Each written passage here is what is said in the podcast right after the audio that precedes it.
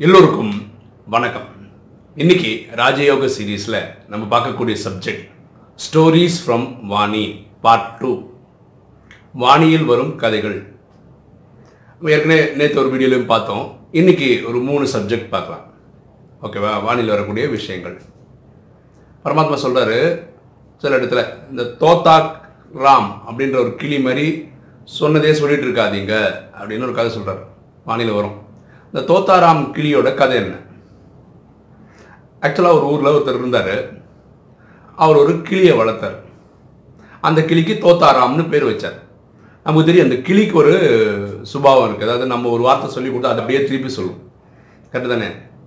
அதுக்கு வந்து அதுக்கு அர்த்தம் தெரியாது.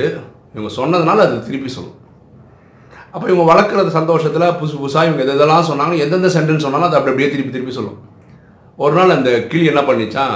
ஒரு டேப்பு அது மேலே நின்று விளையாடினே இருந்தது. அப்போ என்ன ஆகும்? அந்த டேப் திறந்துச்சுன்னா தண்ணி வேஸ்ட் ஆகும் இல்லையா? அதுக்கு விளையாடுறதுல அது தண்ணி வேஸ்ட் ஆகுறதெல்லாம் கிளிக்கு எப்படி தெரியும்? அப்போ அதோட முதலாளி சொல்கிறார் தோத்தாராம் தண்ணியை வேஸ்ட் பண்ணாத அப்படின்னு சொல்கிறார் அந்த கிளி அது மேலே விளையாடிக்கிட்டே தோத்தாராம் தண்ணியை வேஸ்ட் பண்ணாத தோத்தாராம் தண்ணியை வேஸ்ட் பண்ணாத இப்படியே சொல்லிகிட்டே இருக்குது ஆனால் ஆக்சுவலாக நடக்குது? தண்ணி வேஸ்ட்டாக தான் போயிடுது ஸோ அது என்னது? புரிஞ்சுக்கிறது இல்லை அதை பற்றி ஆனால் அந்த வார்த்தை சொல்லின்னு இருக்கு இது ஏன் பரமாத்மா பயன்படுத்துகிறாருன்னா பக்தியில் நிறைய பேர் பகவத்கீதை படிச்சிருக்காங்க.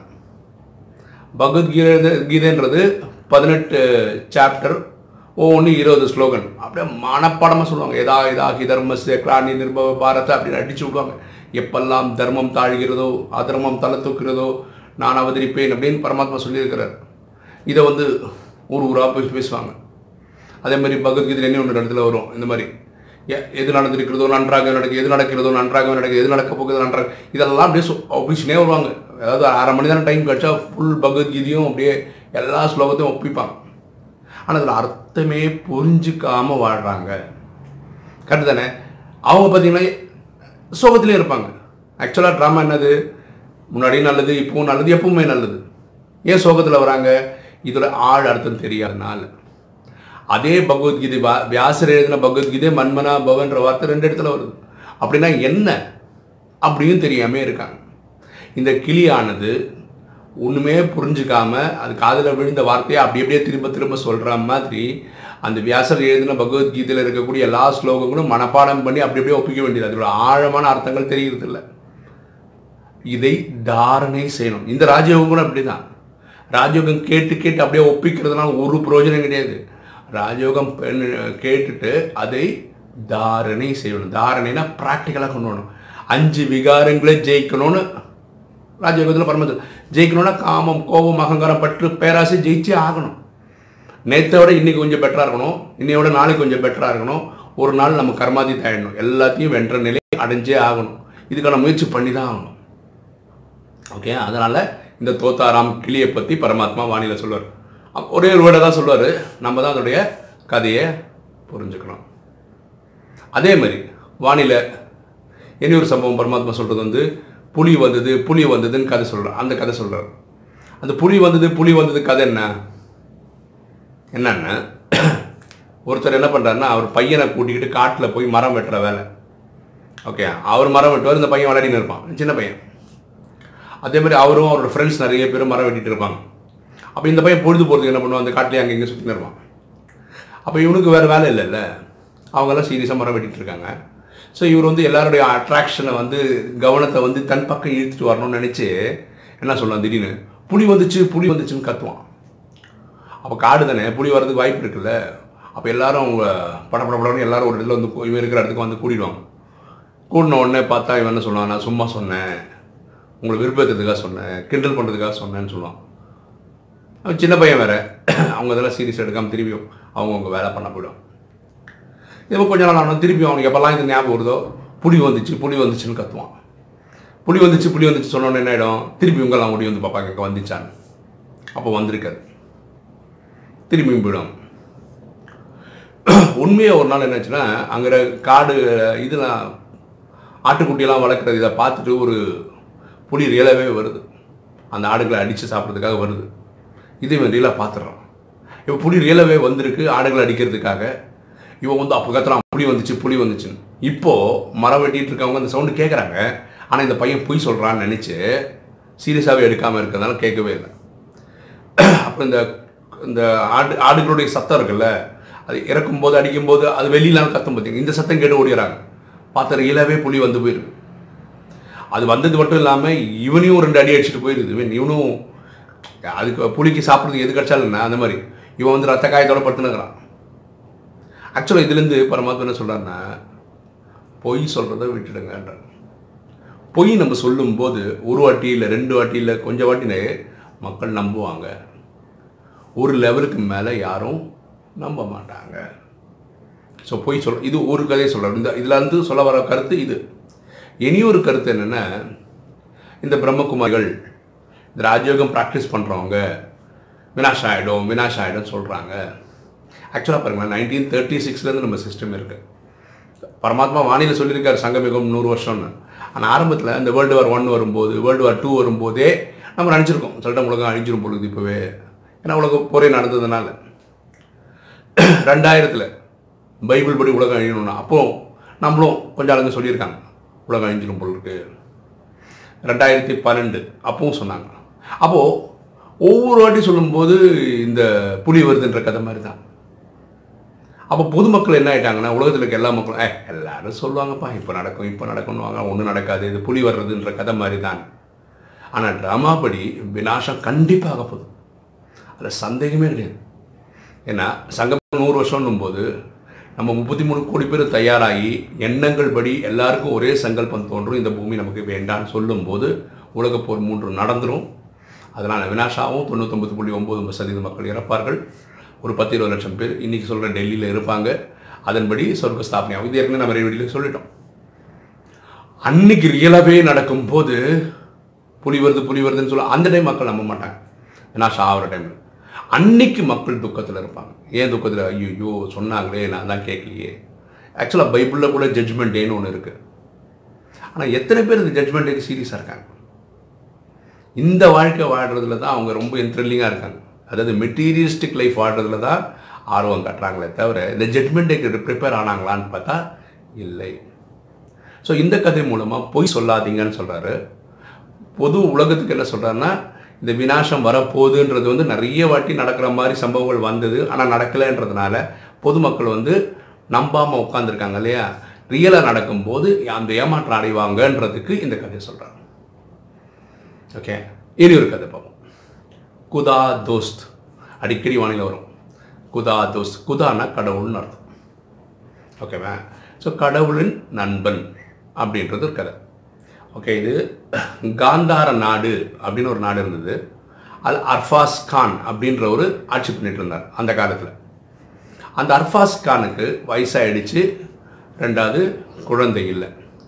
அதனால் இவருக்கு அப்புறம் அந்த நாட்டை ஆளக்கூடிய ராஜ்யம் யாருக்கிட்ட கொடுக்கறதுன்னு தெரியல. ஸோ அவருக்கு வந்து ஒரு திறமையான ஒரு அர அரசு நடத்தக்கூடிய ஒரு ஒருத்தர் தேவை. அதில் யாரை வேணால் தத்தெடுத்துக்க வேணால் ராஜ்யம் இருக்குது கிடச்சிடும்னு சொல்லிட்டு யார் வேணால் ராஜாவை ஆயிடுவாங்கன்றதுனால ஒரு விபரீதமான ஒரு இன்ட்ரெஸ்டிங்கான ஒரு கட்டளையை வைக்கிறார். என்ன கட்டளை வைக்கிறாருன்னா இந்த ராஜ்யத்தை ஒரு வருஷம் நீங்கள் ஆண்டுக்கலாம். ஆனால் அடுத்த வருஷம் என்ன பண்ணுவோன்னா இங்கே ஒரு நதி இருக்குது நதி தானே ஒரு காடு இருக்குது அந்த காட்டில் கொண்டு போய் விட்டு வந்துடும் யாரா அந்த ராஜாவே. அங்கே குடிய கொடூரமான விலங்குகள்லாம் இருக்குது ஸோ அதிகமான வாய்ப்பு அங்கே சாவது தான் வாய்ப்பு. அப்படி கொண்டுடுவோம் அப்படின்னு. அந்த ஊரில் அஃப்தாப்னு ஒரு பையன் இருக்கான். அந்த பையன் ஒரு இளைஞன் வச்சுக்கோங்க இருபது இருபத்தி ரெண்டு வயசு பையன். அவன் வந்து பயங்கர ஆன்மீக ஆன்மீகத்தில் ஈடுபடுறவன் கடவுள் நம்பிக்கை இருக்கவன். மசூதிக்கு போகிறான் அல்லாவை கும்பிடுறான். அவனுக்கு வந்து அல்லாஹ் கடவுள் வந்து அவனுக்கு தோஸ்து மாதிரி. குதானா கடவுள் அல்லாஹ் அவருடைய தோஸ்து. அவன் ஃப்ரெண்டாக தான் அவன் ட்ரீட் பண்ணுறான் அவன் எந்த செயல் செயல் செய்தாலும் உடனே ஃப்ரெண்டுக்கிட்ட கேட்குற மாதிரி நான் என்ன பண்ணணும்? எப்படி பண்ணணும்? நீ சொல்லு அப்படின்னு கடவுள்கிட்டே கேட்டுக்கிட்டு பண்ணுற மாதிரி இருந்தான். இப்போ இந்த வயசான ராஜா இருக்கார் இல்லையா? அந்த ராஜா சொன்னதுனால ஒருத்தர் வந்து ஏற்கனவே ஆட்சி எடுத்து பண்ணிகிட்ருக்கார் ஒன் இயருக்கு ஓகே இனி அடுத்த நாள் காலம்புற அந்த இது முடிய போகுது. அவரோட ஒன் இயர் கோட்டா முடிய போகுது. அந்த ஒன் இயர் முடிஞ்சோட என்ன ஆகிடும் இவனை கொண்டு போய் காட்டில் விட்டுருவாங்க அப்போ அடுத்த ஒரு நாளுக்கு வந்து புது ராஜா யாராவது வச்சா தானே அடுத்த ஒரு வருஷத்துக்கு ஓட்ட முடியும். அந்த வருஷத்துக்கு யாருமே முன் வரல. ஏன் வரலன்னா இதுக்கு முன்னாடி ரெண்டு மூணு வருஷமாக ஒரு வருஷம் ஆனவுடனே ஒரு ஒருத்தர் கொண்டு போய் காட்டில் விட்டுருவாங்கல்ல அவங்க கதையெல்லாம் அவங்க என்ன ஆகிடும் அந்த மிருகங்களை அடித்து அவங்க கதை நியூஸே வராதுங்க. இப்போ முடிஞ்சு போச்சுன்னு அர்த்தம். அவங்க செத்துருப்பாங்க. ஏன்னா அங்கே காட்டு விலங்குகள் அடித்து காரி பண்ணியிருக்கோம். அப்போ இவனோட கதை நாளைக்கு முடிய போகுது புதுசாக நான் ஒரு வருஷம் ராஜாவாக இருக்கிறதுக்காக என் ஆயுசை விட முடியாதுன்னு சொல்லிட்டு ஒருத்தர் கூட அந்த பதவி தயாராகவே வரல. இந்த அஃப்தாப் கோயிலில் போயிட்டு குதா கிட்ட கடவுள்கிட்ட கேட்குறான் இனிமே வரக்கூடிய சக்கரவர்த்தி யார்? யார் இந்த நாட்டுக்கு ராஜாவாக வருவான் அப்போ கடவுள் சொல்கிற நீ தான் இதுக்கு ராஜாவாக வரப்போகிற அப்போது இவனுக்கு சந்தேகம் வருது அஃப்தாப்.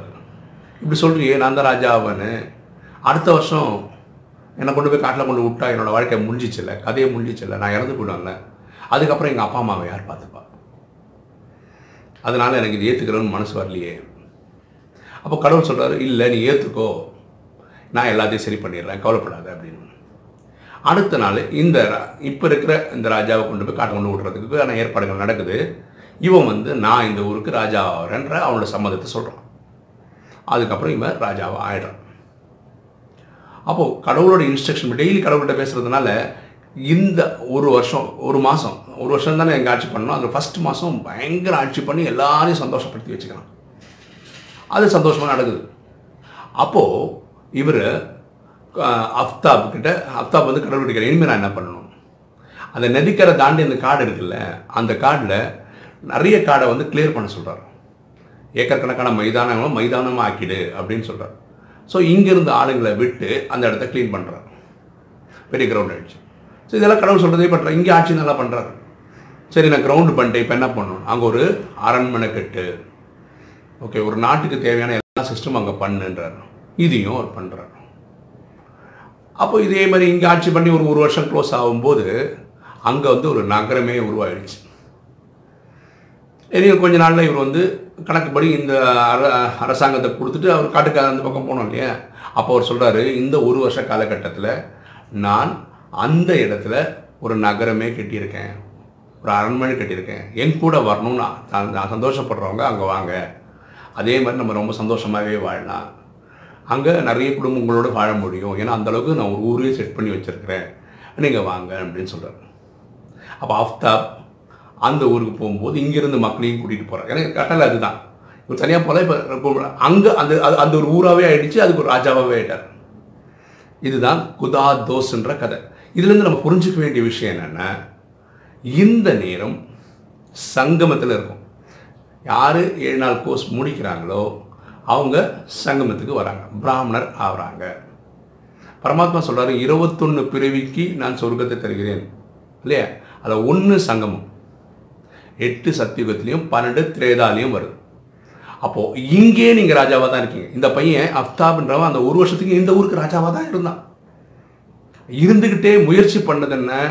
அந்த ஊருக்கு ராஜா ஆகிறதுக்காக அந்த காட்டுக்கே ராஜா அந்த காட்டை ஒரு நாடாகவே மாற்றுறான் ஏக்கர் கணக்காக அந்த க்ளீன் பண்ணுறான் அங்கே அரண்மனை ஃபிட் பண்ணுறான் இல்லையா?